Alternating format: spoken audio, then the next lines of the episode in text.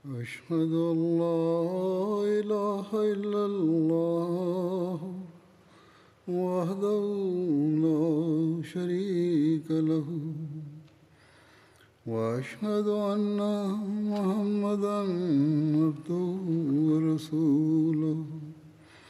أما بعد فأعوذ بالله من الشيطان الرجيم.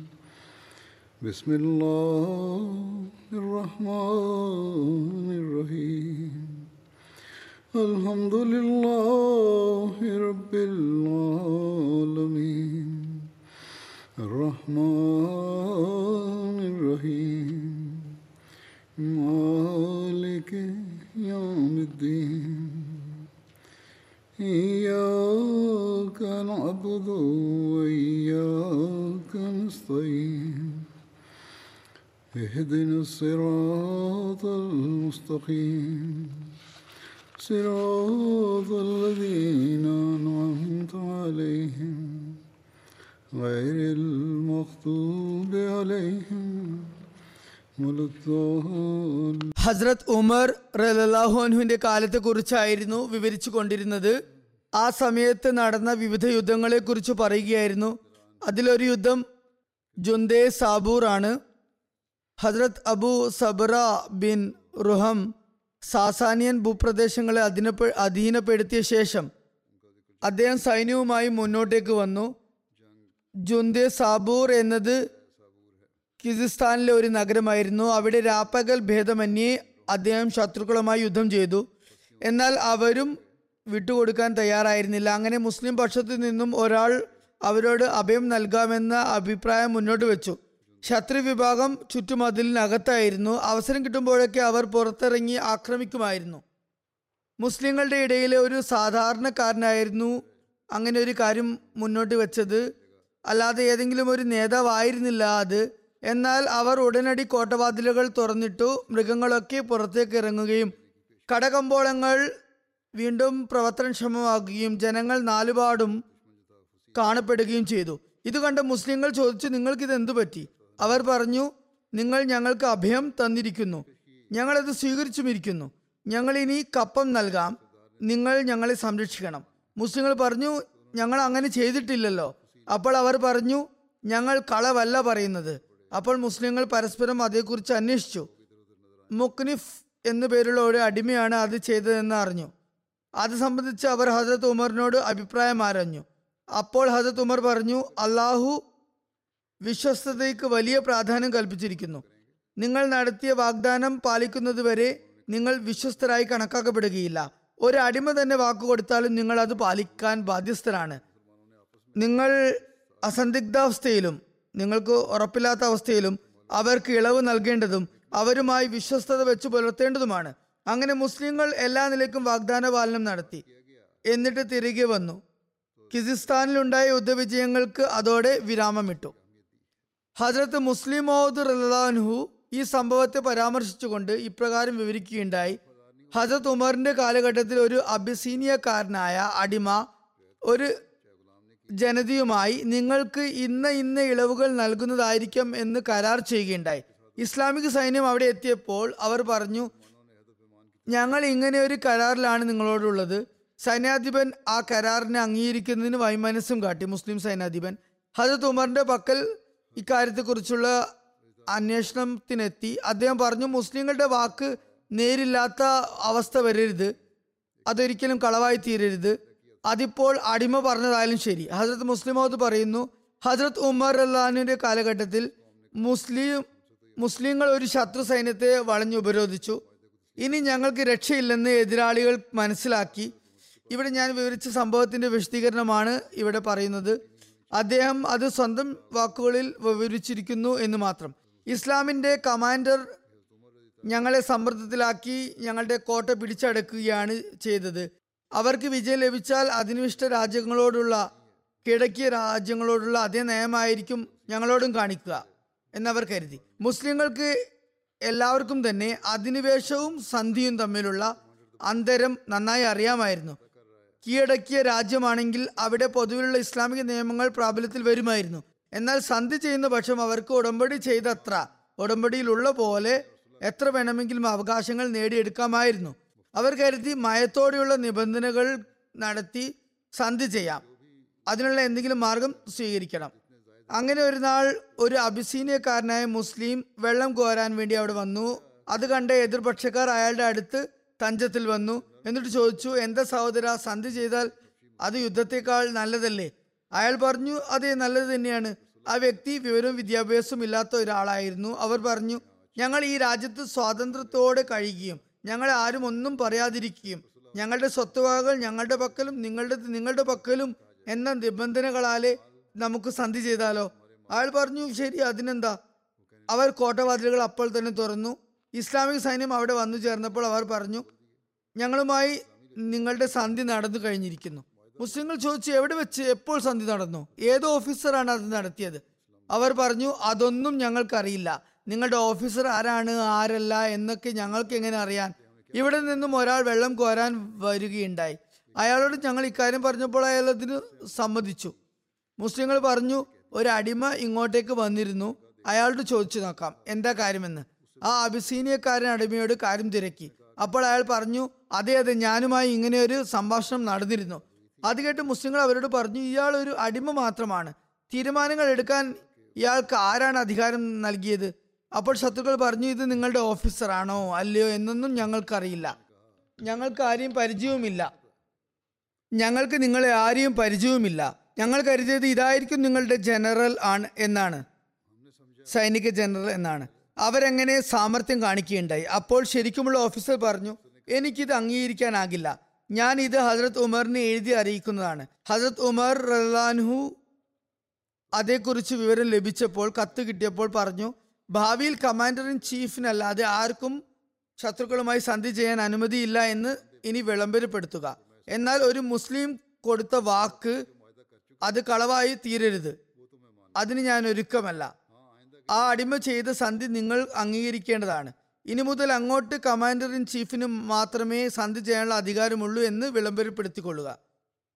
ഹസരത് ഉമറിന്റെ ഇറാൻ വിജയത്തെയും അതിന്റെ കാര്യകാരണങ്ങളെയും അതുപോലെ നിർബന്ധിതാവസ്ഥയും സംബന്ധിച്ച് ഇപ്രകാരം വന്നിരിക്കുന്നു.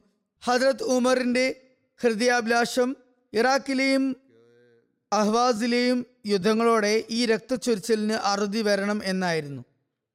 യുദ്ധങ്ങൾ കൊണ്ട് ഒരു നേട്ടവുമില്ലെന്ന് അദ്ദേഹം കരുതി. ശത്രുക്കൾ ആക്രമണം തുടർന്നുകൊണ്ടിരുന്നു.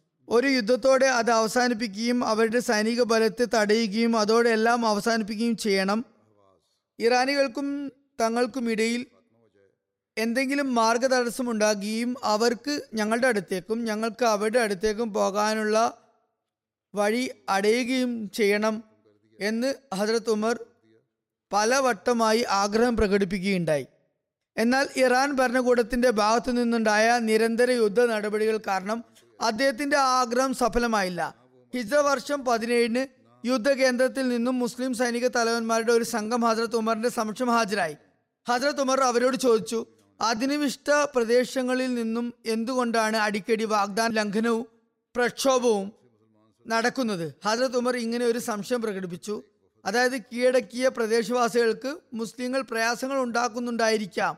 അക്കാരണത്താലായിരിക്കാം അവർ കരാർ ലംഘനം നടത്താൻ മുതിരുന്നത്. എന്നാൽ ആ സംഘം അക്കാര്യത്തെ ശരിവച്ചില്ല. എന്നിട്ട് പറഞ്ഞു അങ്ങനെയൊന്നും നടക്കുന്നില്ല. ഞങ്ങളുടെ അറിവിൽ മുസ്ലിങ്ങൾ തികഞ്ഞ വിശ്വസ്തയോടും സംഘാടന മിടവോ മികവോടും കൂടിയാണ് അവിടെ പ്രവർത്തിക്കുന്നത്. അപ്പോൾ ഹസരത് ഉമർ തിരക്കി പിന്നെ ഇങ്ങനെ ഒരു കലാപകലുഷിത സാഹചര്യത്തിന്റെ കാരണം എന്താണ്? അതിന് തൃപ്തികരമായ മറുപടി നൽകാൻ ആ സംഘത്തിലുള്ള മറ്റാർക്കും കഴിഞ്ഞില്ലെങ്കിലും അഹ്നഫ് ബിൻ കൈസ് പറഞ്ഞു അല്ലയോ അമീറുൽ മോമിനീൻ ഞാൻ നിങ്ങൾക്ക് യഥാർത്ഥ സ്ഥിതിവിശേഷങ്ങളെ കുറിച്ച് പറഞ്ഞു തരാം. കാര്യം ഇതാണ്. താങ്കൾ ഞങ്ങളെ കൂടുതൽ സൈനിക നീക്കങ്ങളെ തൊട്ട് തടഞ്ഞിരുന്നു. യുദ്ധം തുടരേണ്ടെന്നും ജയിച്ചടക്കിയ സ്ഥലത്ത് തന്നെ നിങ്ങൾ തുടരുകയെന്നും നിർദ്ദേശം നൽകിയിരുന്നു. എന്നാൽ ഇറാൻ രാജാവ് ഇന്നും ജീവിച്ചിരിപ്പുണ്ട്. അദ്ദേഹം ജീവിച്ചിരിക്കുന്നത് വരെ ഇറാനികൾ ഞങ്ങളോട് യുദ്ധം ചെയ്യുന്നത് തുടർന്നുകൊണ്ടിരിക്കും. ഒരു രാജ്യത്ത് രണ്ട് ഭരണകൂടങ്ങൾ ഉണ്ടാകുക അസാധ്യമാണ്. എന്തു വന്നാലും ഒന്ന് മറ്റൊന്നിനെ പുറത്താക്കി അടങ്ങുകയുള്ളൂ. ഒന്നുകിൽ അവിടെ ഇറാനികൾ നിലനിൽക്കും അല്ലെങ്കിൽ ഞങ്ങൾ അവശേഷിക്കും. അദ്ദേഹം പറഞ്ഞു താങ്കൾക്കറിയാമല്ലോ ഒരു പ്രദേശത്തെയും ഞങ്ങൾ സ്വയം പിടിച്ചെടുത്തിട്ടില്ല. മറിച്ച് ശത്രുക്കളുടെ ആക്രമണം ഉണ്ടാകുന്നതിനെ തുടർന്നാണ് ഞങ്ങൾ അവരെ കീഴ്പ്പെടുത്തുന്നത്. ഞങ്ങളായിട്ട് ഒരിക്കലും യുദ്ധം ചെയ്തിട്ടില്ല. അതാണ് ഞങ്ങളോടുള്ള താങ്കളുടെ കൽപ്പനയും. ശത്രുവിന്റെ ഭാഗത്തു നിന്നും ആക്രമണം ഉണ്ടാകുമ്പോൾ നിർബന്ധിതാവസ്ഥയിൽ ഞങ്ങൾക്ക് യുദ്ധം ചെയ്യേണ്ടി വരുന്നു. അങ്ങനെ ഓരോരോ ഭൂപ്രദേശങ്ങളും ഞങ്ങൾക്ക് ജയിച്ചടക്കാനാകുന്നു. എന്തായാലും ഇവിടെ ഒരു കാര്യം വ്യക്തമാകുന്നുണ്ട്. മുസ്ലിങ്ങളുടെ ഇടയിൽ തന്നെ അകാരണമായി യുദ്ധം ചെയ്യുന്നത് അനുവദനീയമാണ് എന്ന് പറയുന്നവർക്കും അതുപോലെ ഇസ്ലാമിന് മേൽ അക്കാര്യത്തിൽ ആക്ഷേപം മുതിർക്കുന്നവർക്കുമുള്ള മറുപടി ഇതിലുണ്ട്. മുസ്ലിങ്ങൾ ഒരിക്കലും തന്നെ ഭൂമി കയ്യേറാനോ അതുപോലെ രാജ്യങ്ങൾ കീഴടക്കാനോ വേണ്ടി യുദ്ധം ചെയ്തിരുന്നില്ല. അവർക്ക് മേൽ ആക്രമണം നടക്കുമ്പോൾ സമാധാനാന്തരീക്ഷം വീണ്ടെടുക്കാനാണ് അവർ യുദ്ധം ചെയ്തിരുന്നത്. അങ്ങനെയാണ് യുദ്ധവിജയങ്ങളും ഉണ്ടായിട്ടുള്ളത്. എന്തായാലും അദ്ദേഹം പറഞ്ഞു അവരുടെ രാജാവാണ് ഇങ്ങനെ സൈന്യങ്ങളെ അയക്കുന്നത്. അവരുടെ ഈ രീതി ഇതുപോലെ ഭാവിയിലും തുടരുന്നതാണ്. അതിന് അറുതി വരിക താങ്കൾ ഞങ്ങൾക്ക് സൈനിക നീക്കത്തിനുള്ള അനുവാദം തന്നാലാണ്. അങ്ങനെയായാൽ ഞങ്ങൾ രാജാവിനെ ഇറാനിൽ നിന്നും തുരത്തി ഓടിക്കുന്നതാണ്. അപ്പോൾ പേർഷ്യക്കാർ തങ്ങൾക്ക് ഇനിയും വിജയിക്കാനാകുമെന്ന പ്രതീക്ഷ കൈവിടിയും. അതുതന്നെയായിരുന്നു കാര്യവും. ഹജറത് ഉമർ ആ അഭിപ്രായത്തെ ശരിവെക്കുകയും ഇറാനിൽ കൂടുതൽ സൈനിക നീക്കങ്ങൾ നടത്താതെ നിർവാഹമില്ലെന്ന് മനസ്സിലാക്കുകയും ചെയ്തു. അതൊരു നിർബന്ധിത സാഹചര്യമായി കണക്കിലാക്കി. അതുകൂടാതെ സമാധാനാവസ്ഥ വീണ്ടെടുക്കാനാകുമായിരുന്നില്ല. മുസ്ലിങ്ങളും വധിക്കപ്പെടുന്നത് തുടർന്നു കൊണ്ടുപോകുമായിരുന്നു. യുദ്ധങ്ങളും തുടരുന്നതായിരുന്നു. എന്നാൽ ഈ തീരുമാനം ഹസ്രത് ഉമർ ഒന്നര രണ്ട് വർഷങ്ങൾക്ക് ശേഷം ഹിജ്റ ഇരുപത്തി ഒന്നിലെ നെഹ്വന്ത് യുദ്ധത്തിന് ശേഷമാണ് പ്രാവർത്തികമാക്കിയത്. അപ്പോൾ ഇറാനികൾ വൻ സൈനിക സന്നാഹത്തോടെ മുസ്ലിങ്ങളെ നേരിടാൻ ഇറങ്ങി പുറപ്പെട്ടിരുന്നു. നഹാവന്ത് യുദ്ധത്തിന് മറുപടിയായിട്ടുള്ള ഒരു ശക്തമായ യുദ്ധമായിരുന്നു അത്. നഹാവന്ത് യുദ്ധത്തെ ഫത്തുഹുൽ ഫുത്തൂഹ് എന്ന് പറയപ്പെട്ടിരുന്നു. ഇറാനിലും ഇറാഖിലുമായി മുസ്ലിങ്ങൾ പങ്കെടുത്ത യുദ്ധങ്ങളിൽ മൂന്നെണ്ണത്തിന് നിർണായക സ്ഥാനമുണ്ട്. കാസിയ യുദ്ധം ജലൌല യുദ്ധം നഹാവന്ത് യുദ്ധം എന്നിവയാണവ. നഹാവന്ത് യുദ്ധത്തിലുണ്ടായ വിജയം എത്രമാത്രം സുപ്രധാനമായിരുന്നു എന്നാൽ മുസ്ലിങ്ങൾ അതിനെ ഫത്തുഹുൽ ഫുത്തൂഹ് എന്ന് വിളിച്ചിരുന്നു. അതായത് എല്ലാ വിജയങ്ങളെയും അതിജയിക്കുന്ന വിജയം എന്നതിനെ പറഞ്ഞു. ഇറാനികൾ തങ്ങൾ തോറ്റ ആദ്യ രണ്ട് യുദ്ധങ്ങൾക്ക് ശേഷം നടത്തിയ അവസാനത്തെ പരിശ്രമമായിരുന്നു അത്. ആ യുദ്ധത്തിന്റെ വിശദാംശങ്ങൾ ഇപ്രകാരമാണ്. മറൂവിൽ താമസമായിരുന്ന ഇറാൻ ചക്രവർത്തി യസ്ദ് ഗർദ് അബൂ ഹനീഫയുടെ നിവേദന പ്രകാരം അദ്ദേഹം അപ്പോൾ ദേനാവിരി ഖമിൽ താമസമായിരുന്നു. കമ്മിലെ ദേനാവിരിയിൽ അയാൾ വളരെ ഊർജിതമായ നിലയിൽ മുസ്ലിങ്ങളെ നേരിടാൻ സൈന്യങ്ങളെ ഒരുമിച്ച് കൂട്ടാൻ തുടങ്ങി. ഖുറാസാൻ മുതൽ സിന്ധ് വരെയുള്ള എല്ലാ പ്രദേശങ്ങളിലേക്കും കത്തുകൾ അയച്ച് രാജ്യത്തൊട്ടാകെ യുദ്ധത്തിനുള്ള ആഹ്വാനങ്ങൾ അദ്ദേഹം നടത്തി. നാനാഭാഗത്തു നിന്നും ഇറാൻ സൈന്യങ്ങൾ നഹാവന്തിലേക്ക് പ്രവഹിക്കാൻ തുടങ്ങി. നഹാവന്ത് ഇറാനിലെ ഒരു പട്ടണമാണ്. അത് കർമാൻ ഷാഹിന് കിഴക്കാണ് സ്ഥിതി ചെയ്യുന്നത്. അത് ഹംദാൻ പ്രവിശ്യയുടെ തലസ്ഥാന നഗരിയിൽ നിന്നും ഏകദേശം എഴുപത് കിലോമീറ്റർ തെക്കാണ് സ്ഥിതി ചെയ്യുന്നത്. പൂർണമായും മലകളുടെ നടുക്കാണ് നഹാവന്ത് പട്ടണം കുടികൊള്ളുന്നത്. ഹജരത് സാദ് ആ സൈന്യത്തെക്കുറിച്ച് മദീനയിലേക്ക് ഹജരത് ഉമറിനെ അറിയിച്ചു. കുറച്ച് നാളുകൾക്ക് ശേഷം ഹജരത് ഉമർ ഹജരത് സാദിനെ ആ ഉത്തരവാദിത്തത്തിൽ നിന്നും മാറ്റിയപ്പോൾ ഹജരത് സാദിന് മദീനയിൽ വരാൻ സാധിച്ചു. അദ്ദേഹം ഹജരത് ഉമറിനെ നേരിട്ട് എല്ലാ കാര്യങ്ങളും ബോധിപ്പിച്ചു. ഹജരത് സാദിനെ സ്ഥാനഭ്രഷ്ടനാക്കിയ ശേഷം ആ സുപ്രധാന ദൗത്യം ഖിലാഫത്തിൽ നിന്നും ഹജരത് അമർ ബിൻ അമ്മാർ ബിൻ യാസിറിനാണ് ലഭിച്ചിരുന്നത്. ഹജരത് അമ്മാർ ആ ഇറാൻ സൈന്യത്തിന്റെ യുദ്ധ നടപടികൾ അറിയുന്ന മുറയ്ക്ക് തന്നെ അപ്പോഴപ്പോൾ തന്നെ മദീനയിലേക്ക് അറിയിച്ചുകൊണ്ടിരുന്നു. ഹജത് ഉമർ മജിൽസ് ഷൂറ നടത്തി. അപ്പോൾ മിമ്പറിൽ കയറി അദ്ദേഹം ഒരു പ്രഭാഷണം നടത്തുകയുണ്ടായി. അതിൽ ഇങ്ങനെ പറഞ്ഞു അല്ലയോ അറബ് സമൂഹമേ അള്ളാഹു നിങ്ങളെ ഇസ്ലാം മുഖേന പ്രബലമാക്കുകയും ഭിന്നിപ്പിന് ശേഷം ഐക്യപ്പെടുത്തുകയും പട്ടിണി പരിവട്ടത്തിന് ശേഷം നിങ്ങളെ ധനികരാക്കുകയും നിങ്ങൾക്ക് യുദ്ധമൈതാനത്ത് എപ്പോഴും ശത്രുക്കൾക്ക് മേൽ വിജയം നൽകുകയും ചെയ്തിരിക്കുന്നു. നിങ്ങൾ ഒരിക്കലും പരീക്ഷണിതരോ പരാജിതരോ ആയില്ല.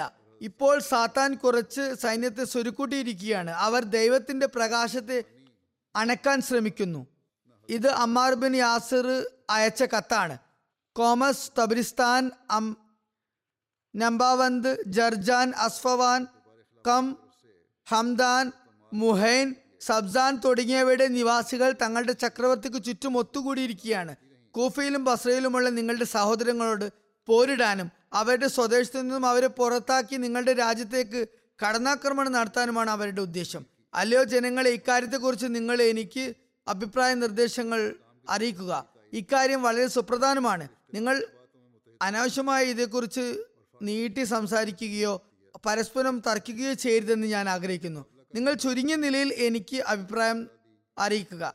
ഞാൻ ഇപ്പോൾ ഇറാനിലേക്ക് പുറപ്പെടുകയും ബസറയ്ക്കും കൂഫയ്ക്കും ഇടയിൽ ഏതെങ്കിലും ഉചിതമായ ഇടത്ത് തങ്ങി സൈന്യത്തിന് വേണ്ട സഹായങ്ങൾ എത്തിക്കുകയും ദൈവാനുഗ്രഹത്താൽ ഈ യുദ്ധത്തിൽ നമുക്ക് വിജയം ലഭിച്ചാൽ സൈന്യത്തെ ശത്രു രാജ്യത്ത് കൂടുതൽ മുന്നേറ്റം നടത്താനായി അയക്കുകയും ചെയ്യുന്നത് ഉചിതമായ കാര്യമാണോ എന്ന് നിങ്ങൾ പറയുക. ഹസത് ഉമറിന്റെ പ്രഭാഷണം കഴിഞ്ഞപ്പോൾ ഹസത് തൽഹ ബിൻ ഉബൈദുല്ല എഴുന്നേറ്റ് നിന്നു. തഷൌദ് ചൊല്ലിയ ശേഷം പറഞ്ഞു അല്ലയോ അമീറുൽ മോമിനീൻ ഭരണകാര്യങ്ങൾ നോക്കി നടത്തി വരുന്നതിനാൽ താങ്കൾക്ക് അക്കാര്യത്തിൽ നല്ല വിവേകവും പക്വതയും ലഭിച്ചിരിക്കുന്നു. അനുഭവ സമ്പത്തും ലഭിച്ചിരിക്കുന്നു. ആയതിനാൽ താങ്കൾ അനുഭവ സമ്പത്തിനാൽ നിതാന്ത നിതാന്ത ജാഗ്രതയും ശീലിച്ചിരിക്കുന്നു. ആയതിനാൽ താങ്കൾക്ക് എന്താണ് ഉചിതമായി തോന്നുന്നത് തോന്നുന്നത്? അത് ചെയ്താലും. താങ്കളുടെ സ്വന്തം അഭിപ്രായം തന്നെ നടപ്പിൽ വരുത്തുക. ഞങ്ങൾ താങ്കളോട് കൂടെയുണ്ട്. താങ്കൾ എന്ത് കൽപ്പിച്ചാലും ഞങ്ങൾ അത് അനുസരിക്കുന്നതാണ്. ഞങ്ങളെ വിളിച്ചുകൊള്ളുക. എപ്പോൾ വേണമെങ്കിലും വിളിച്ചാലും ഞങ്ങൾ ലബ്ബേക്ക് പറയുന്നതായിരിക്കും. ഞങ്ങൾ അയക്കുന്നിടത്തൊക്കെ ഞങ്ങൾ പുറപ്പെടുന്നതായിരിക്കും. താങ്കൾ ഞങ്ങളെ കൂടെ കൂട്ടണമെന്ന് ആഗ്രഹിക്കുന്നുവെങ്കിൽ ഞങ്ങൾ താങ്കളോടൊപ്പം വരുന്നതുമാണ്. താങ്കൾ സ്വയം ഇക്കാര്യത്തിൽ തീരുമാനം കൈക്കൊള്ളുക. കാരണം താങ്കൾ വിവേകമതിയും അനുഭവസമ്പന്നനുമാണ്. തല അത്രയും പറഞ്ഞ് അവിടെ ഇരുന്നു. എന്നാൽ ഹജറത്ത് ഉമർ കൂടിയാലോചന നടത്താൻ ആഗ്രഹിച്ചിരുന്നു. അദ്ദേഹം പറഞ്ഞു ജനങ്ങളെ എന്തെങ്കിലും എനിക്ക് അഭിപ്രായ നിർദ്ദേശങ്ങൾ പറഞ്ഞു തരിക. ഇന്ന് നിങ്ങൾക്ക് ഈ അവസരം ലഭിച്ചിരിക്കുന്നു.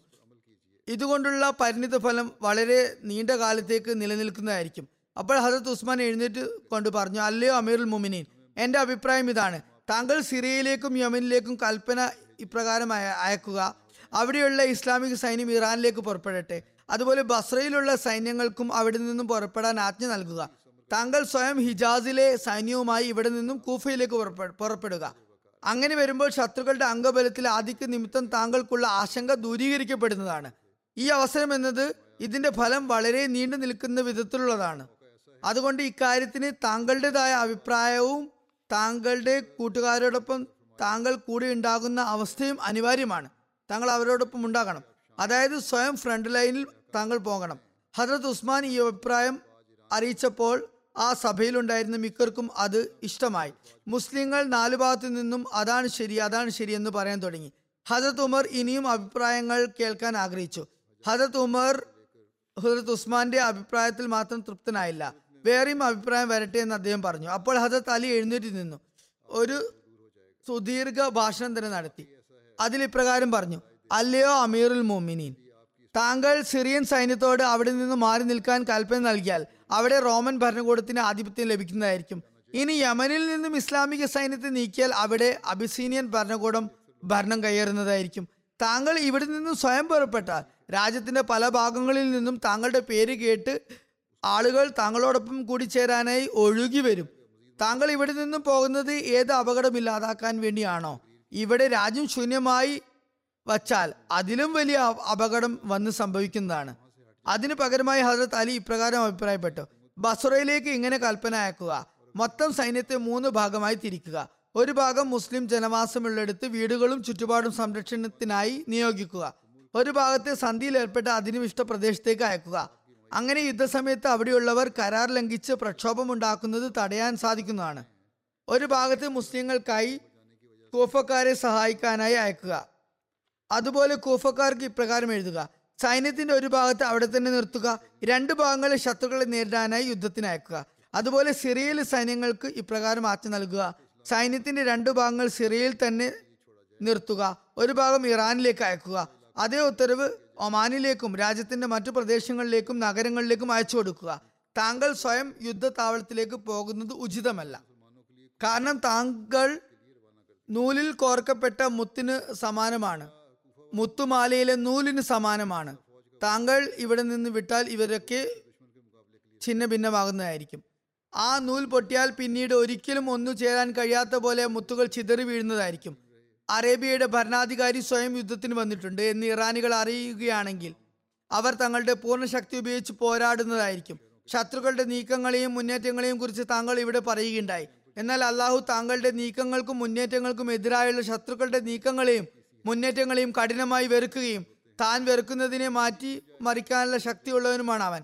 ശത്രുക്കളുടെ എണ്ണം കൂടുതലാണ് എന്ന് താങ്കൾ പറയുകയുണ്ടായി. ഭൂതകാലത്ത് നമ്മുടെ രീതി അംഗസംഖ്യയുടെ ബലത്തിൽ യുദ്ധം ചെയ്യുക എന്നായിരുന്നില്ല.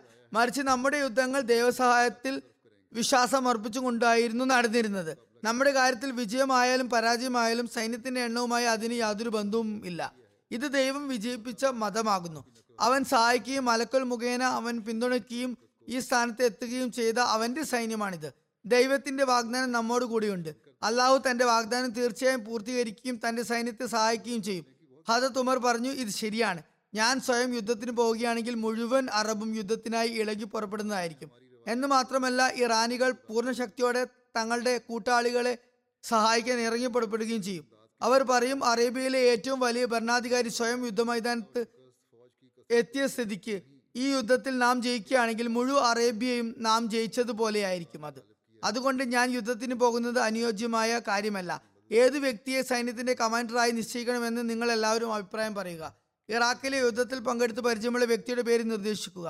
ജനങ്ങൾ ഹജരത് ഉമറിനോടായി പറഞ്ഞു ഹുസൂർ ഇറാഖിലുള്ളവരും അവിടെയുള്ള സൈന്യവും താങ്കളുടെ സമക്ഷത്തിൽ സംഘങ്ങളായി വരുന്നത് വരുന്നത് കൊണ്ട് താങ്കൾക്ക് അവരെ കുറിച്ച് നല്ലതുപോലെ അറിയാം. താങ്കൾക്ക് അവരെ പരിശോധിക്കാനും സംസാരിക്കാനും അവസരം ലഭിച്ചിരിക്കുന്നു. ഹജത് ഉമറിന്റെ ദീർഘദൃഷ്ടി ഈ ഉത്തരവാദിത്വത്തിനായി തിരുനബി സല്ലല്ലാഹു അലൈഹി സ്വലമിയുടെ തലമുതിർന്ന സാബാക്കളിൽ ഒരാളായ ഹജത് നോമാൻ ബിൻ മക്കറിൻ മിക്കറിനെ തിരഞ്ഞെടുത്തു. ഒരു റിവായത്തിൽ ഇപ്രകാരം വരുന്നു. ഹജത് ന്യൂമാൻ പള്ളിയിൽ നമസ്കരിക്കുകയായിരുന്നു. അപ്പോൾ ഹജത് ഉമർ അവിടേക്ക് വന്നു. ഹജത് ഉമർ അദ്ദേഹത്തെ കണ്ടപ്പോൾ അദ്ദേഹത്തിന്റെ അടുത്ത് ചെന്നിരുന്നു. നുമാൻ നമസ്കരിച്ചു കഴിഞ്ഞതും അദ്ദേഹം നുമാനോട് ഇപ്രകാരം പറഞ്ഞു ഞാൻ താങ്കളെ ഒരു ഭാരവാഹിത്വം ഏൽപ്പിക്കാൻ ഉത്തരവാദിത്വം ഏൽപ്പിക്കാൻ ആഗ്രഹിക്കുന്നു. നുമാൻ പറഞ്ഞു ഏതെങ്കിലും സൈനിക പദവി ആണെങ്കിൽ ഞാൻ തയ്യാറാണ്. എന്നാൽ നികുതി പിരിക്കാനാണെങ്കിൽ എനിക്ക് താല്പര്യമില്ല ഹജത് ഉമർ പറഞ്ഞു സൈനിക പദവി തന്നെയാണ്. തബലിൽ വരുന്ന ഒരു നിവേദനം കുറച്ചുകൂടി യാഥാർത്ഥ്യവുമായി ബന്ധമുള്ളതാണ്. നിഹാവന്തിലെ യുദ്ധ ദൗത്യത്തിന് വേണ്ടി ഹസരത് നുമാൻ ബിൻ മുക്രിൻ മിക്രനെ നിയമിക്കുന്നതിനെ കുറിച്ച് ഞാൻ പറഞ്ഞതുപോലെ അതിപ്രകാരമാണ്. ഇബിൻ ഇസാഖ് പറയുന്നു നിഹാവന്തിനെ കുറിച്ചുള്ള സംഭവങ്ങളിൽ വരുന്ന ഒരു സംഭവം എന്തെന്നാൽ നുമാൻ ബിൻ മുക്രൻ കസ്കർ എന്ന സ്ഥലത്ത് ആമിൽ ആയിരുന്നു. അതായത് അവിടെ നികുതി പിരിക്കുന്ന വ്യക്തിയായിരുന്നു. അദ്ദേഹം ഹജറത്ത് ഉമറിന്റെ സമക്ഷത്തിലേക്ക് ഇപ്രകാരം കത്തെഴുതി സാദുബിൻ അബി വഖാസ് എന്നെ നികുതി പിരിക്കുന്നതിനായി നിയമിച്ചിരിക്കുകയാണ്. എന്നാൽ എനിക്ക് ജിഹാദിനോടാണ് താല്പര്യവും ഇഷ്ടവും. അങ്ങനെ ഹജത് ഉമർ സാദ് അഭിവകാസിന് ഇപ്രകാരം എഴുതി താങ്കൾ ന്യൂമാനെ നികുതി പിരിക്കാൻ നിയമിച്ചിരിക്കുകയാണ് എന്നും എന്നാൽ അദ്ദേഹത്തിന് ഈ ജോലിയോട് താല്പര്യമില്ല മറിച്ച് ജിഹാദിനോടാണ് താല്പര്യവും ഇഷ്ടവും എന്നും അദ്ദേഹം എനിക്ക് എഴുതിയിരിക്കുന്നു. അതുകൊണ്ട് അദ്ദേഹത്തെ നിഹാവന്തിലേക്കുള്ള അതിപ്രധാനമായ യുദ്ധ ദൗത്യത്തിനായി അയച്ചാലും.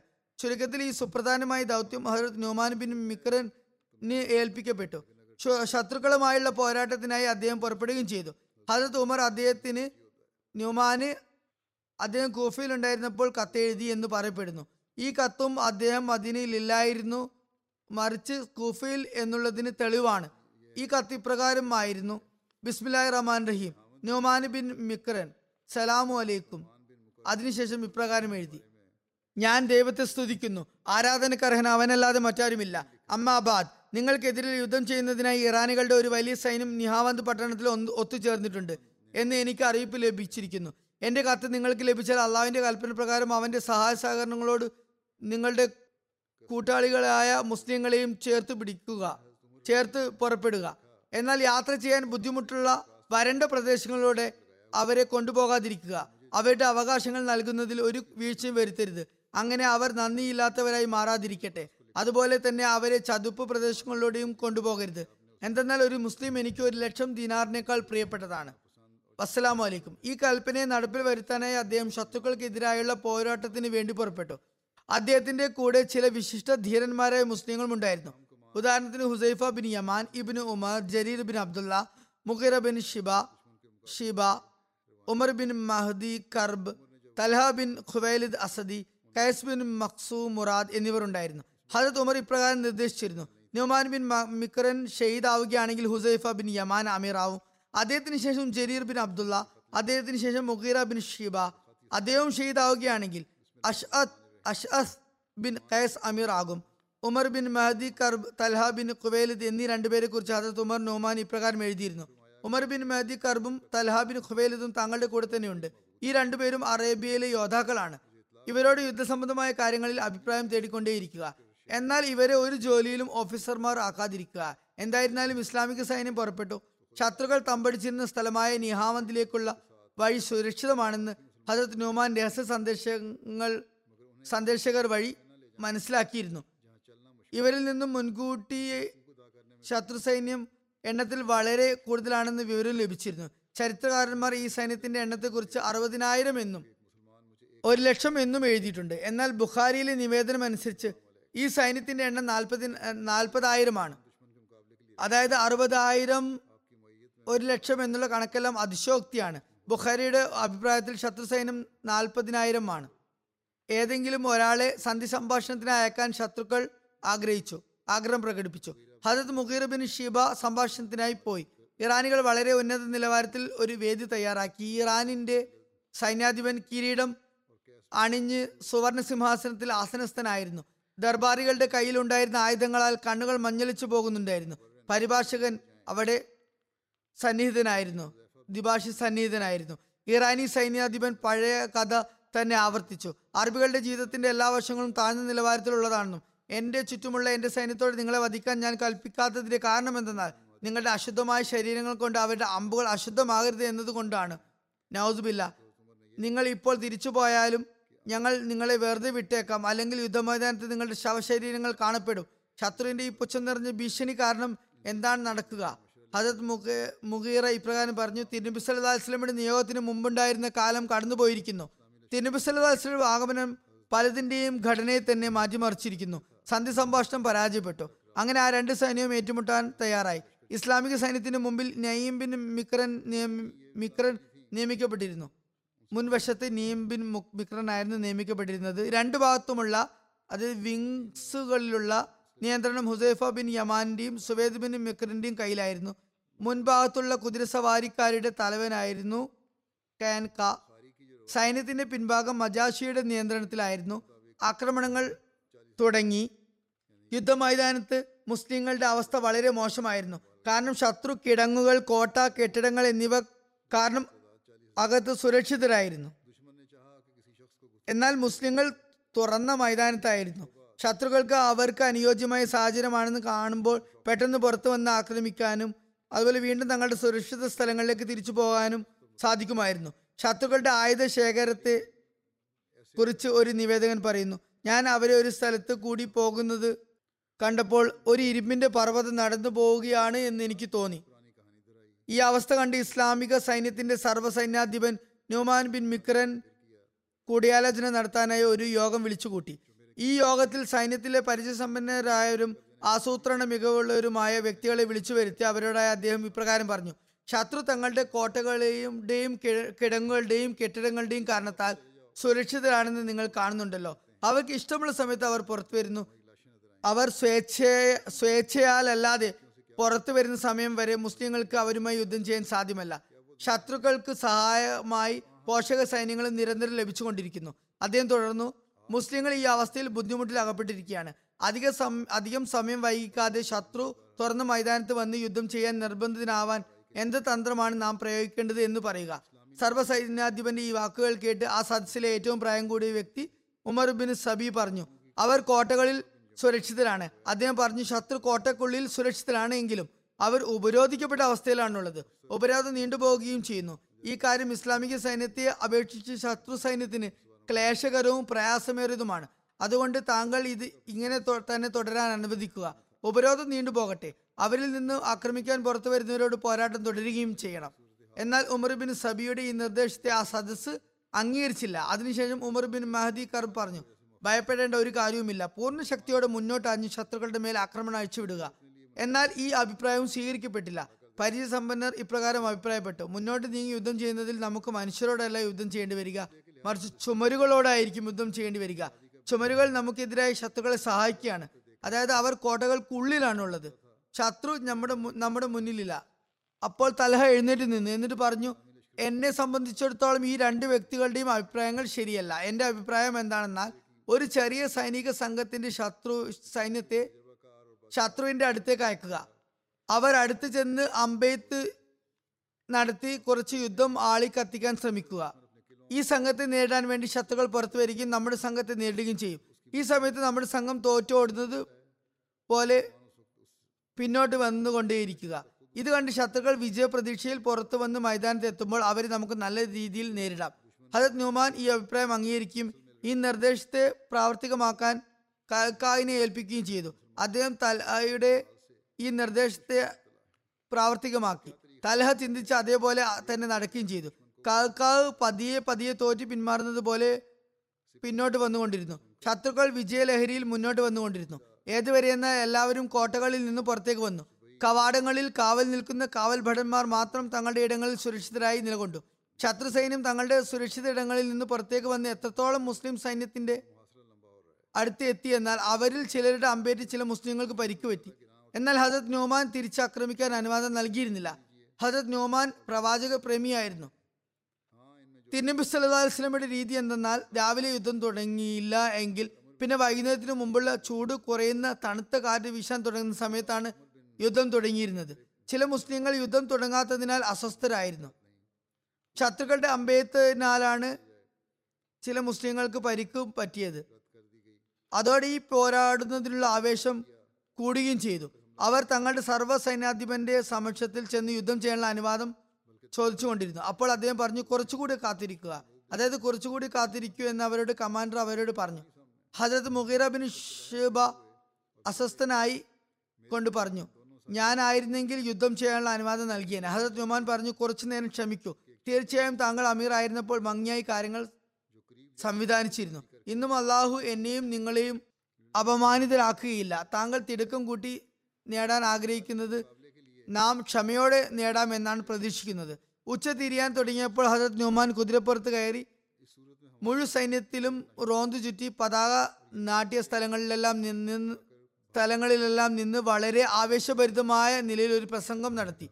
വളരെ വേദനാജനകമായ വാക്കുകളാൽ തന്റെ ഷാദത്തിനായി ദുആ ചെയ്യുകയും ചെയ്തു. അത് കേട്ടതും ജനങ്ങൾ പൊട്ടിക്കരയാൻ തുടങ്ങി. അദ്ദേഹം തുടർന്ന് പറഞ്ഞു ഞാൻ മൂന്ന് തവണ തക്ബീർ മുഴക്കും. അതിന്റെ കൂടെ തന്നെ പതാക ഇളക്കുകയും ചെയ്യും. ആദ്യ തവണ എല്ലാവരും തയ്യാറാവുക രണ്ടാം തവണ എല്ലാവരും തങ്ങളുടെ ആയുധങ്ങൾ തയ്യാറാക്കി വെക്കുക. അതായത് ശത്രുവിന് മേൽ ആക്രമണം അയച്ചുവിടാൻ പൂർണമായും സജ്ജരാവുക. മൂന്നാം തവണ തക്ബീർ പറയുകയും പതാക ഉയർത്തുകയും ചെയ്യുന്നതോടെ ഞാൻ ശത്രു സൈന്യത്തിന് മേൽ ചാടി വീഴുന്നതായിരിക്കും.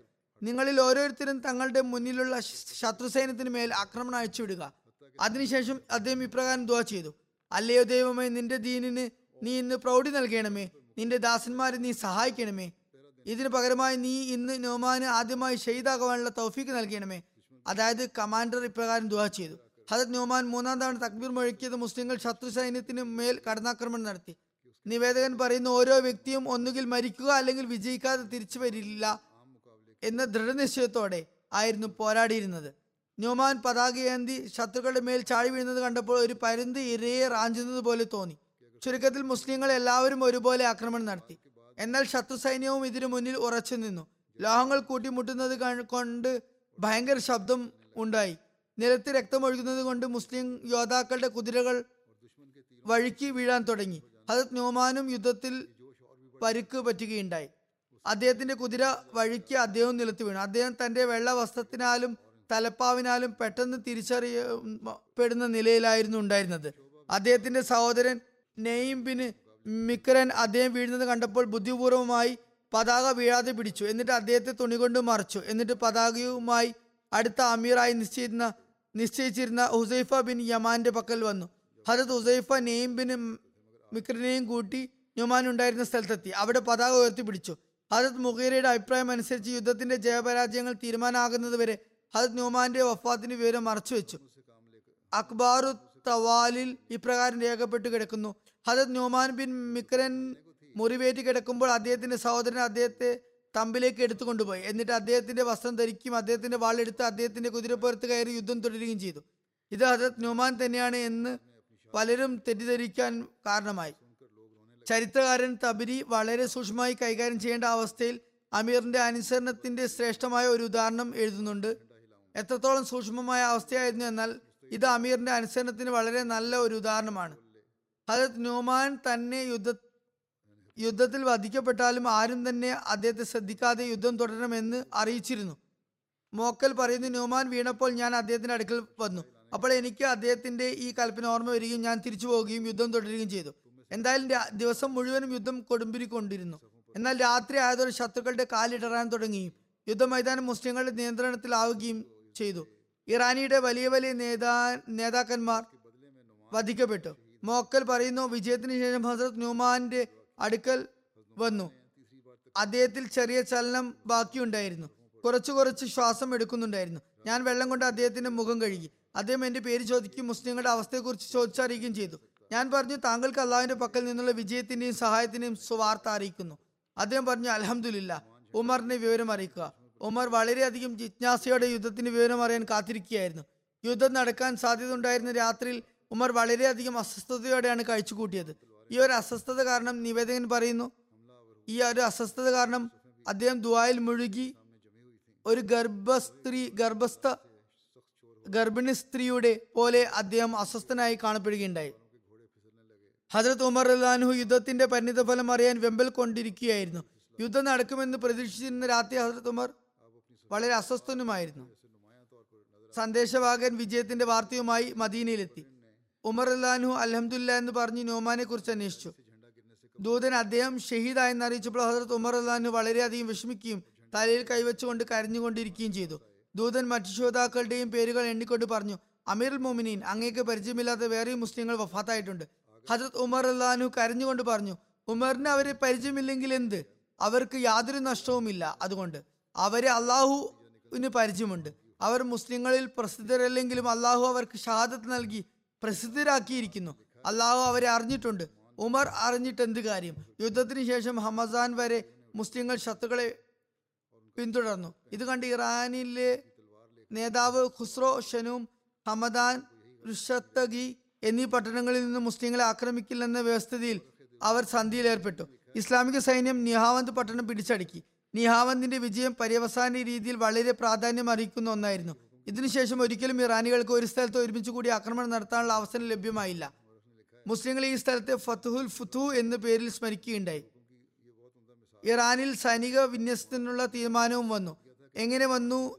അതിനുള്ള കാരണം പറയുന്നു. ധാർമ്മികമായും നിയമപരമ- നിയമപരമായും നോക്കിയാണെങ്കിൽ രാജ്യത്തിനെതിരെ ആക്രമണം ചെയ്യുന്ന ശക്തിയെ പൂർണമായും വിഭാടനം ചെയ്യാൻ മുസ്ലിങ്ങൾക്ക് അവകാശമുണ്ടായിരുന്നു. എന്തെന്നാൽ ശത്രുക്കൾ നിരന്തരമായി ആക്രമണം നടത്തുന്നുണ്ടായിരുന്നു. ഹജറത് ഉമറുല്ലാനുവിന്റെ വേദനയാർന്ന ഹൃദയം ഇനിയും രക്തച്ചൊരിച്ചിലുകൾ ഉണ്ടാവരുത് എന്ന് ആഗ്രഹിക്കുകയുണ്ടായി. ഹജ്രത് ഉമറിന് അത് ഇഷ്ടമായിരുന്നില്ല. റഹമത്തുല്ലിൽ ആലമീനായ തിരുനബി സല്ലാ അലൈഹി സ്വലമിയുടെ സത്യസേവകനായ അദ്ദേഹത്തിന്റെ ഹൃദയാഭിലാഷം ഇറാൻ ഭരണകൂടം അതിർത്തി പ്രദേശങ്ങളിൽ നിന്ന് തന്നെ പരാജയമേറ്റുകൊണ്ട് കൂടുതൽ സൈനിക നടപടികൾ നിർത്തലാക്കി. ആ യുദ്ധ കാര്യങ്ങളൊക്കെ തന്നെ അവസാനിക്കണമെന്നായിരുന്നു. ഹജരത് ഉമർ അക്കാര്യം പലതവണയായി പ്രകടിപ്പിക്കുക മാത്രമായിരുന്നില്ല ചെയ്തിരുന്നത്. മറിച്ച് ഇറാനിലും ഇറാഖിലുമുള്ള മുസ്ലിം സൈന്യത്തെ സ്വയം മുന്നോട്ടേക്ക് നീങ്ങി യുദ്ധം ചെയ്യുന്നത് പൂർണമായും വിലക്കുകയും ചെയ്തിരുന്നു.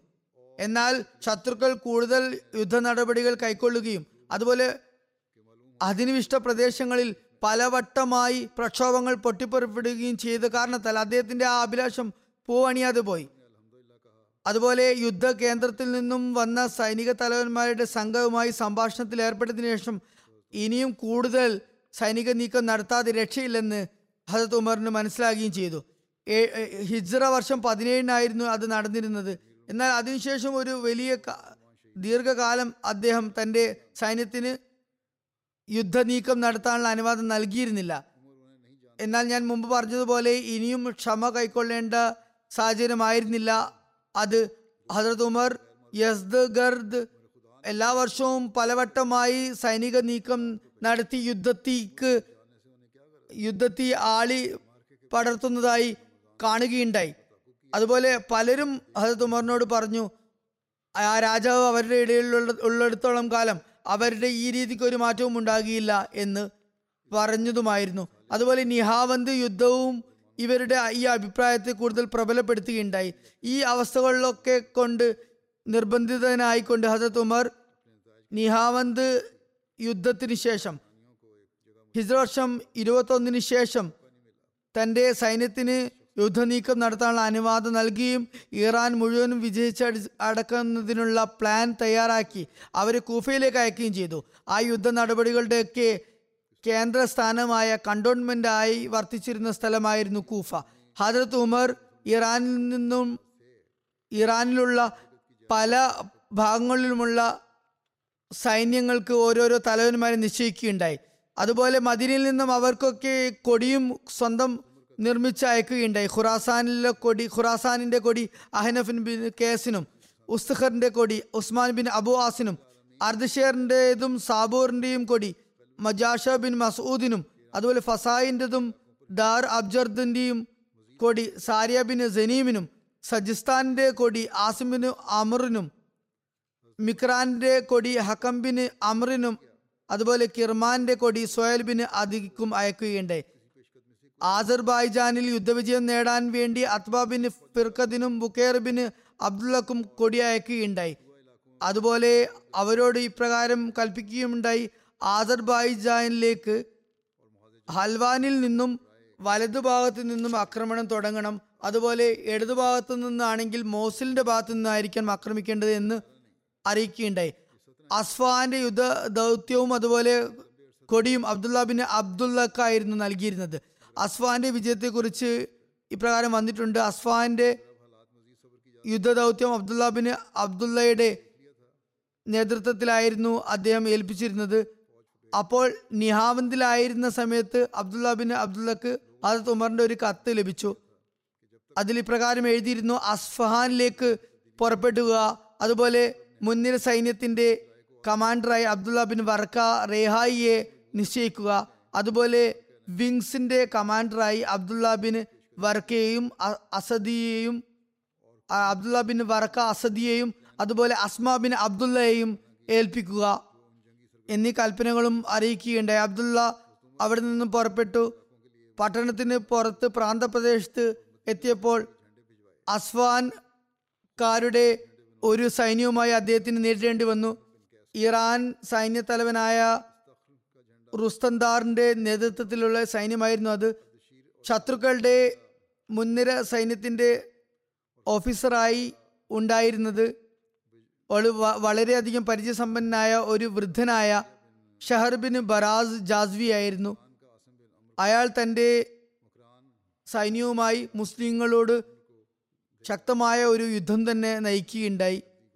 ജാസ്വിയ പോരിനുള്ള മുറവിളി കൂട്ടുകയും അബ്ദുള്ള ബിൻ വർക്കയെ അബ്ദുള്ള ബിൻ വർക്കയുമായി നേരിടുകയും ചെയ്തു. എന്നാൽ അബ്ദുള്ള ബിൻ വർക്ക അയാളെ വധിക്കുകയുണ്ടായി. യുദ്ധം കൊടുമ്പിരി കൊണ്ടു ശത്രുക്കൾ പരാജിതർ പരാജിതരായി പിന്തിരിഞ്ഞോടുകയും അതുപോലെ അവരുടെ സൈന്യത്തലവനായ റുസ്തന്ദാർ അബ്ദുള്ള ബിൻ അബ്ദുള്ളയുമായി സന്ധിയിൽ ഏർപ്പെടുകയും ചെയ്തു.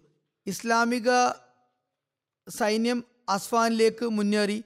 ജെ എന്നായിരുന്നു അതിന്റെ പേര്. അവിടെയുള്ള പട്ടണത്തെ അവർ ഉപരോധിച്ചു. ഒരു ദിവസം ആ പട്ടണത്തിലെ തലവനായ ഫാസോ സഫാൻ പുറത്തേക്ക് വന്ന് അബ്ദുള്ള ബിൻ അബ്ദുള്ളയോട് പറഞ്ഞു നമ്മുടെ രണ്ടുപേരുടെയും സൈന്യങ്ങൾ തമ്മിൽ ഏറ്റുമുട്ടുന്നതിനേക്കാൾ നല്ലത് നമ്മൾ പരസ്പരം ഏറ്റുമുട്ടുന്നതാണ്. ആരാണോ ജയിക്കുന്നത് അയാളുടെ സൈന്യം വിജയിച്ചതായി കണക്കാക്കുന്നതായിരിക്കും. അബ്ദുള്ളക്ക് ആ അഭിപ്രായം സമ്മതമായിരുന്നു എന്ന് അപ്പോൾ അബ്ദുള്ള ചോദിച്ചു ആദ്യം ആരാണ് യുദ്ധം തുടങ്ങുന്നത്? ആദ്യത്തെ ആക്രമണം നടത്തുന്നത് താങ്കളാണോ അതോ ഞാനാണോ? അപ്പോൾ ഫാസോ സൊഫാൻ ആദ്യത്തെ ആക്രമണം നടത്തുകയും അബ്ദുള്ളയുടെ അബ്ദുള്ള അടിയുറച്ചു നിൽക്കുകയും ചെയ്തു. ശത്രുവിന്റെ ആദ്യത്തെ വാൾപ്പയറ്റിൽ അദ്ദേഹത്തിന്റെ കുതിരയുടെ ജീനി മുറിഞ്ഞു വീഴുകയുണ്ടായി. അബ്ദുള്ള കുതിരപ്പുറത്ത് ഉറച്ചിരിക്കുകയും അടുത്ത വാൾപ്പയറ്റിന് മുമ്പായി നിർത്തുക എന്ന് പറയുകയും ചെയ്തു. അപ്പോൾ ഫാസോ സഫാൻ പറഞ്ഞു താങ്കൾ വളരെ വിവേകമതിയായ അതുപോലെ ധൈര്യവാനായ ഒരു വ്യക്തിയാണ്. താങ്കളുമായി സന്ധിയിൽ ഏർപ്പെട്ട് എന്റെ പട്ടണം താങ്കളെ ഏൽപ്പിക്കുന്നതിന് വേണ്ടി ഞാൻ തയ്യാറാണ്. അങ്ങനെ സന്ധി ഉണ്ടായി മുസ്ലിങ്ങൾക്ക് ആ പട്ടണത്തിനുള്ള ഭരണാധികാരം ലഭിച്ചു. തിബിരിയിൽ നിന്ന് മനസ്സിലാകുന്നത് ഇത് ഹിജ്ര വർഷം ഇരുപത്തൊന്നിനാണ് നടന്നതെന്നാണ്. ചരിത്രകാരനായ ബിലാസരി ആ യുദ്ധത്തിൽ പങ്കെടുക്കുന്ന പങ്കെടുത്ത ഇസ്ലാമിക സൈന്യത്തിന്റെ നേതാവായി അബ്ദുള്ള ബിൻ അബ്ദുള്ളക്ക് പകരം Abdullah bin Badil bin Warqa ഖിസായിയെയാണ് പറഞ്ഞിരിക്കുന്നത്. എന്നാൽ തബരി ചരിത്രകാരൻ എഴുതിയിരിക്കുന്നത് ചിലർ അബ്ദുള്ള ബിൻ വർക്ക അസദിയെ ഈ അബ്ദുള്ള ബിൻ ബദീലുമായി ആശയക്കുഴപ്പത്തിലായിക്കൊണ്ട് പേര് മാറ്റി അവതരിപ്പിച്ചിരിക്കുകയാണ് എന്നാണ്. കാരണം അബ്ദുള്ള ബിൻ വർക്ക ആ യുദ്ധത്തിൽ പങ്കെടുത്തിരുന്നു. ഒരു വിങ്ങിന്റെ കമാൻഡറുമായിരുന്നു. എന്നാൽ ഇപ്പറഞ്ഞ പറഞ്ഞ വ്യക്തി വളരെ ചെറിയ പ്രായത്തിലായിരുന്നു. ഒരു യുവാവായിരുന്നു.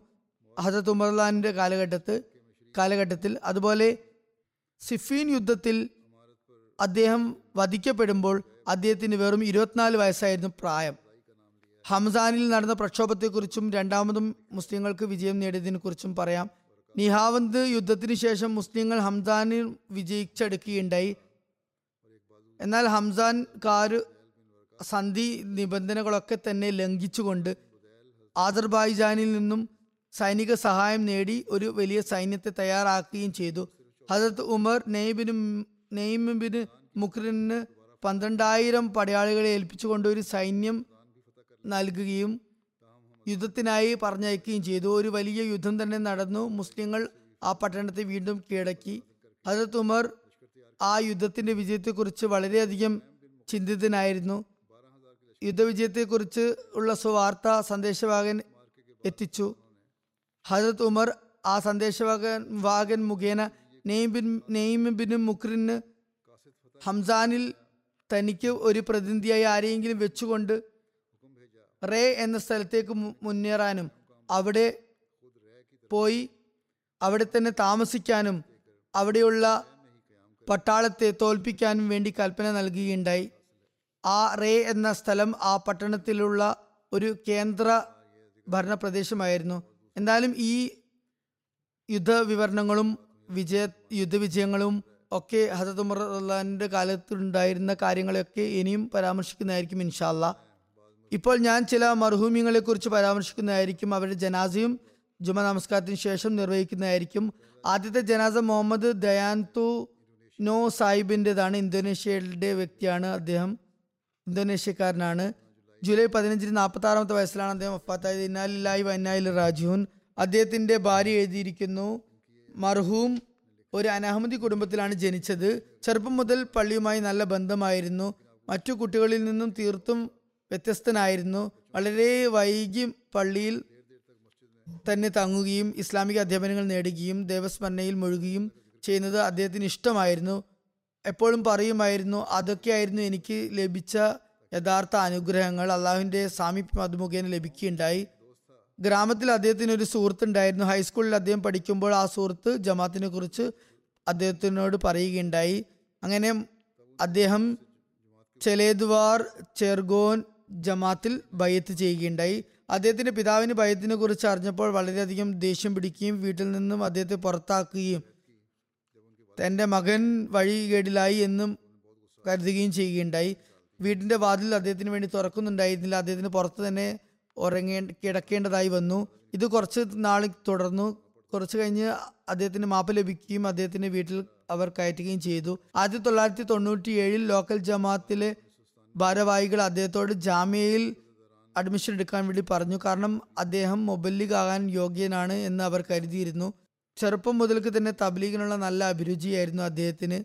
അതുപോലെ അദ്ദേഹം ജാമ്യയിൽ അഡ്മിഷൻ എടുക്കുകയും രണ്ടായിരത്തി രണ്ടിൽ മൊബൈലായി പുറത്തിറങ്ങുകയും ചെയ്തു. ആദ്യത്തെ പോസ്റ്റിംഗ് അദ്ദേഹത്തിന്റെത് ജീനെ പോന്തുവായിലായിരുന്നു.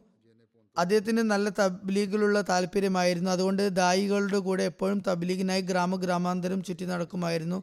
അള്ളാഹിന്റെ അനുഗ്രഹത്താൽ ഒരു ഗ്രാമത്തിലുള്ള നൂറുകണക്കിന് ആളുകളെ ഭയത്ത് ചെയ്യിപ്പിക്കാൻ അദ്ദേഹത്തിന് തൗഫീക്ക് ലഭിക്കുകയുണ്ടായി. അതുപോലെ അവിടെ മിഷൻ ഹൗസ് നിർമ്മിച്ചപ്പോൾ അതിന്റെ പണിയിലും അദ്ദേഹം സ്വയം ഏർപ്പെടുകയുണ്ടായി. ആ സമയത്ത് അവിടെ ജമാഅത്തിന് മിഷൻ ഹൗസ് ഉണ്ടായിരുന്നില്ല. അദ്ദേഹത്തിന്റെ ഭാര്യ പറയുന്നു എനിക്ക് ഓർമ്മയുണ്ട് വളരെ ഞെരുക്കത്തിൽ ഒരു വാടക വീട്ടിലായിരുന്നു ഞങ്ങൾ താമസിച്ചിരുന്നത്. എത്രത്തോളം ഞെരുക്കമുണ്ടായിരുന്നെന്നാൽ അവിടെ ആവശ്യത്തിന് സാധനങ്ങൾ പോലും ഉണ്ടായിരുന്നില്ല. വീട്ടിൽ ആകെ ഉണ്ടായിരുന്ന സാധനങ്ങൾ എന്ന് പറയാൻ ഒരു കമ്പളും ഒരു തലയാണിയും ഒരു കട്ടിലുമായിരുന്നു അവിടെ അതിലായിരുന്നു ഞങ്ങൾ കിടന്നിരുന്നത്. ഭക്ഷണം പാകം ചെയ്യുന്ന പാത്രം തന്നെയായിരുന്നു എല്ലാ കാര്യങ്ങൾക്കും ഉപയോഗിച്ചിരുന്നത്. അതിൽ തന്നെയായിരുന്നു വെള്ളം നിറച്ചിരുന്നതും ഒക്കെ ഒരു ദിവസം പറയുന്നു റയീസ് തബ്ലീഗ് ആയ സുയൂത്തി അസീസ് സാഹിബും അതുപോലെ സ്റ്റേറ്റ് മൊബൈലിഗ് സെയ്ഫുൽ ലേലൂൻ സാഹിബും ഞങ്ങളുടെ വീട്ടിൽ വന്നു. വീട്ടിലെ അവസ്ഥ കണ്ടവർ ഞെട്ടി.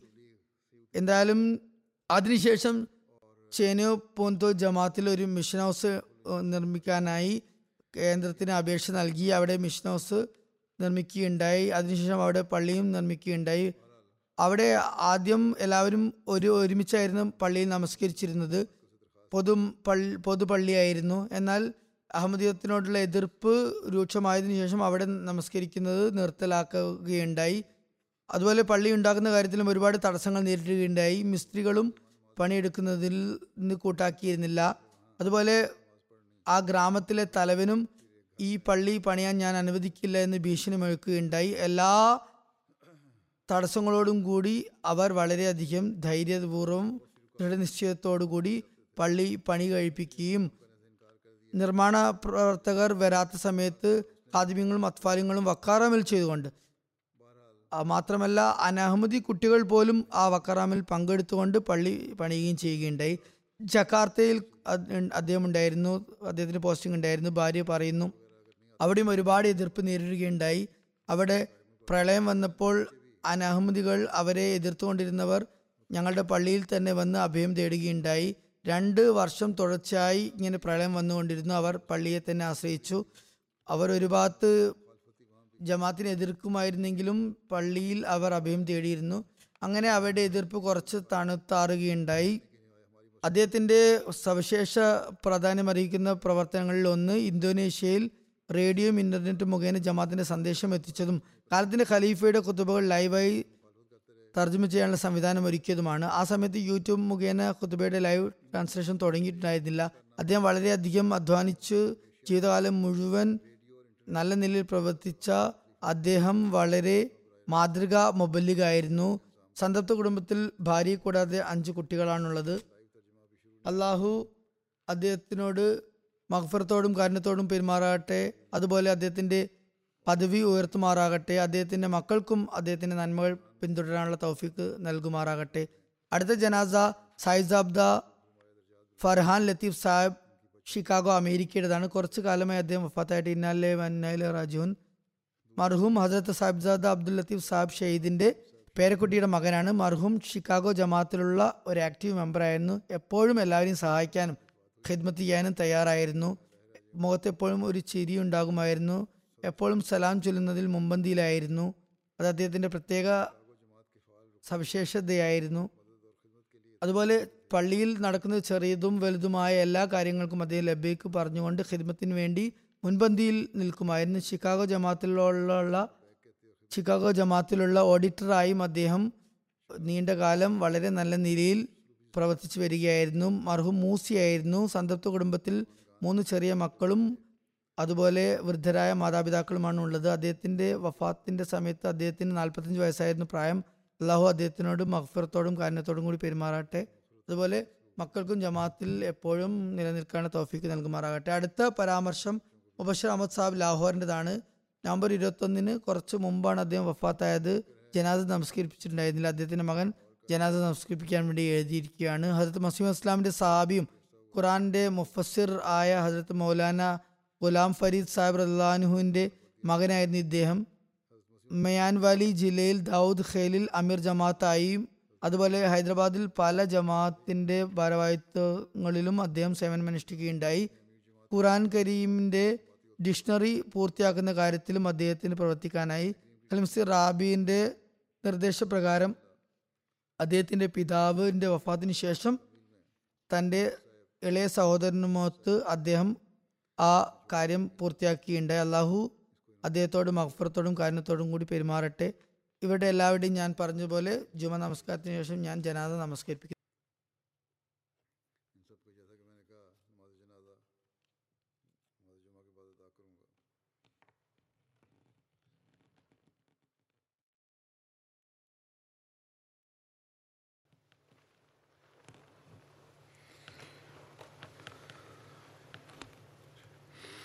الحمد لله الحمد لله نحمده ونستعينه ونستغفره ونؤمن به ونتوكل عليه ونعوذ بالله من شرور أنفسنا ومن سيئات أعمالنا. من يهده الله فلا مضل له ومن يضلل فلا هادي له. ونشهد أن لا إله إلا الله. ونشهد أن محمدا عبده ورسوله. عباد الله رحمكم الله. إن الله يأمر بالعدل والإحسان. وإيتاء ذي القربى وينهى عن الفحشاء والمنكر والبغي يعظكم لعلكم تذكرون. اذكروا الله يذكركم وادعوه يستجب يستجب لكم. ولذكر الله أكبر